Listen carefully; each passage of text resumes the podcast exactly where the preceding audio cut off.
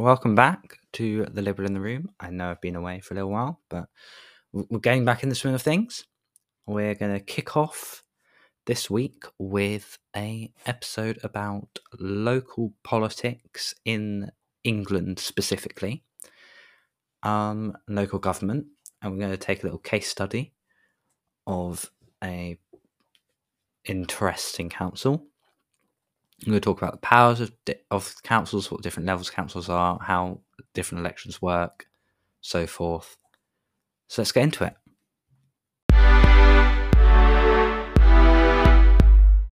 Okay. So in England, there are three, three, yeah, there are three types of local government. Um, you've got your two tier system. Technically, there's a subtype um, of the two tier system. So, broadly, your two tier system is made up of county councils, and then you have your district, borough, or city councils. Um, and those district borough city councils sit below your county councils, both in size, amount of funding they get, and the responsibilities, which we'll get to. Um, elsewhere, so that those are like broadly most of the country is covered by covered by a county council and a district borough or city council. Elsewhere, so for example, in Manchester, you have a unitary authority or metropolitan boroughs, which are a single tier type of government. In London, you have the London boroughs, which are effectively your district councils, and then above them is the Greater London Authority, um, which is your mayor of London. Your metropolitan unitary authorities often have directly elected mayors, but not always. London, again, being an example, directly elected mayor. So, moving on from that, so I'm going to list out some of the responsibilities these councils have. For your unitary authorities who are metropolitan boroughs, they have all of these, but between county councils and district, borough, or city councils, they're split up. So for county councils, they have control over education, transport. So for transport, for example, they can take control of local bus routes, tram routes. Um, they can, I believe, they can own it as well. But for example, in Manchester, they have taken public control. They just don't own the company, but they can like tell the company what they want to do. Um, they have planning control. So whenever you see a planning application or this might affect you, you'll have the county council often listed on the top of that. Fire and public safety. Um, so it's like police as well. Social care, libraries, Ooh, don't mind that. Libraries, waste management, and trading standards. Um, libraries.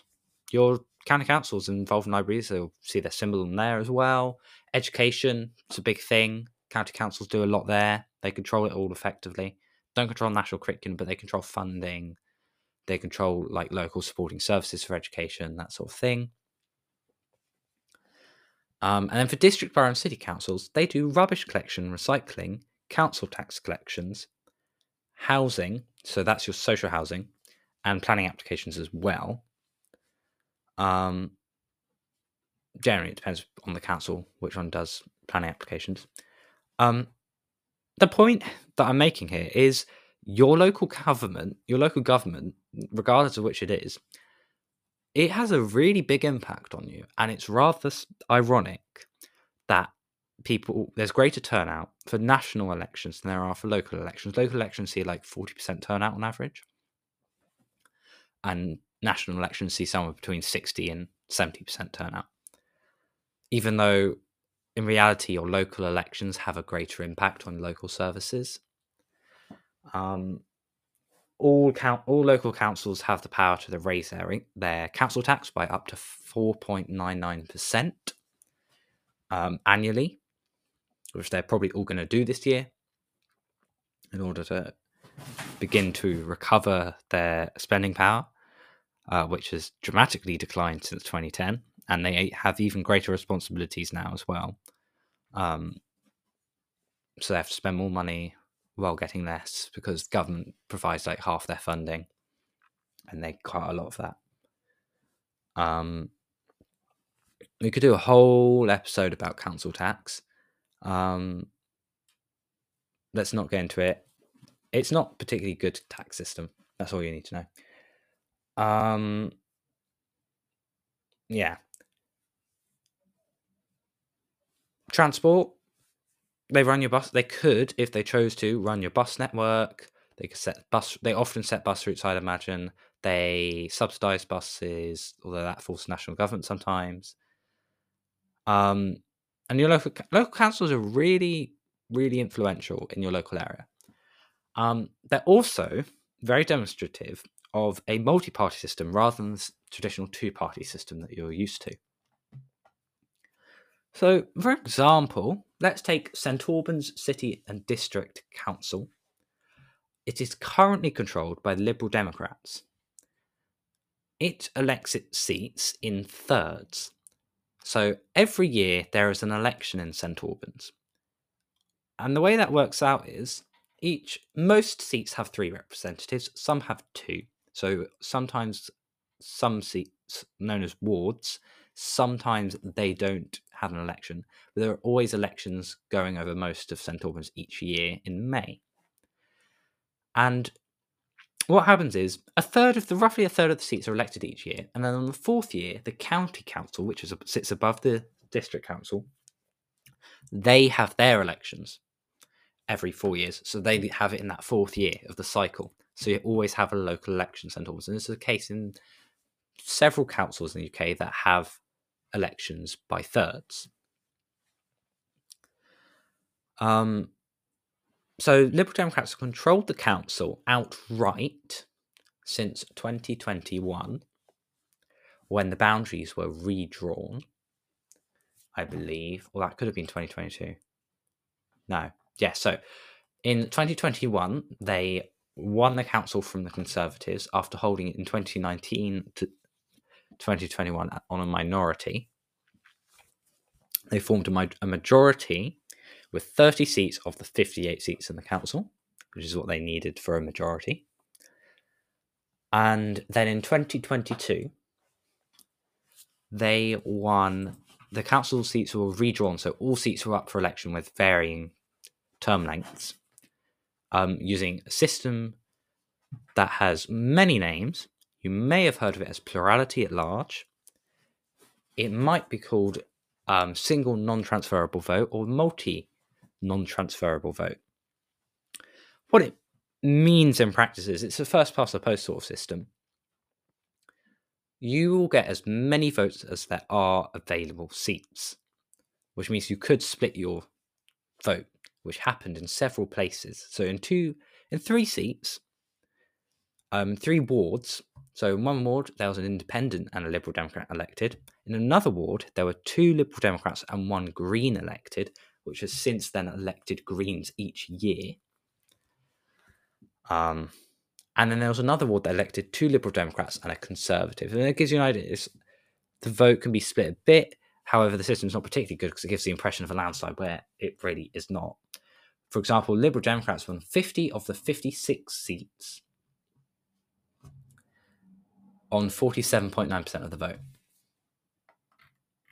Which shows you how disproportionate um, first past post can be when you have a really high percentage of the vote. They got 89% of the seats on 47.9% of the vote. And then what has this resulted in is that come 2023 local election, the Liberal Democrats lose one seat to the Greens, receiving 50.4% of the vote. However, they won 83.3% of the seats overall in that election and on the overall council, because only a third of the seats were up, on the overall council, they continue to hold 87.5% of the seats, which is rather interesting. Shows you when you have a really high proportion of the vote, and it has lots of local councils, they also get like a lot of the seats. And often, often in councils where you get like 50 of the vote or 55% of the vote, it turns into a one party council because no other party can win because of first past the post. Like, it gives you an idea of how disproportionate it can be. Um, and what's ironic is following by elections, the Greens are snipe are biting at the heels of the Conservatives for second place. Despite the fact the Conservatives got 26.8% of the vote in this election and the Greens got 12.8%. They're relatively close in terms of seat count, which is rather interesting. I'm sure you'd agree. So that is that is St Albans City and District Council. That is your brief case study on local politics in England. I don't believe I've got anything else more to say. Just when you get the chance, you should get out and vote for your local local elections in like your local councils because they're important. They're coming elections are coming up in May, which is not very far away. Um and they're really important. Uh quick quick note though. Um, another thing in local elections, you have a thing called a police crime commissioner. They were elected on a system called the alternative vote, where you'd have a first and second preference. Um, and additionally, mayors used to be elected on the alternative vote as well, um, if they were directly elected. Now they're all elected on the first past post because it gives the Tories an easier ride. Um, for example, there was a directly elected mayor somewhere in the south of England.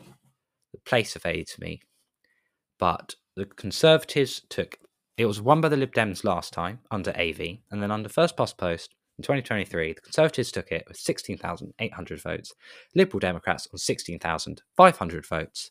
Like this is all rough, and then the Labour Party on 15,800 votes. And maybe only like 2,000 Labour voters would have given their second preference to the Liberal Democrats, but that would have easily pushed the Liberal Democrats over the line to beat the Conservatives. Which it sh- and like Services won less than a third of the vote there because there were other minor parties, and yet they took it oh, took the mayor mayoralty with them, which is ridiculous. Um, but that is first past post for you. It's a terrible, terrible, terrible voting system.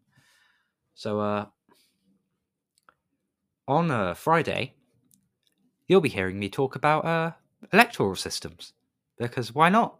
Love them as a liberal um, as a Liberal Democrat, they are really, really fascinating. And we generally Liberal Democrats have decided on STV, which will which I'll talk about.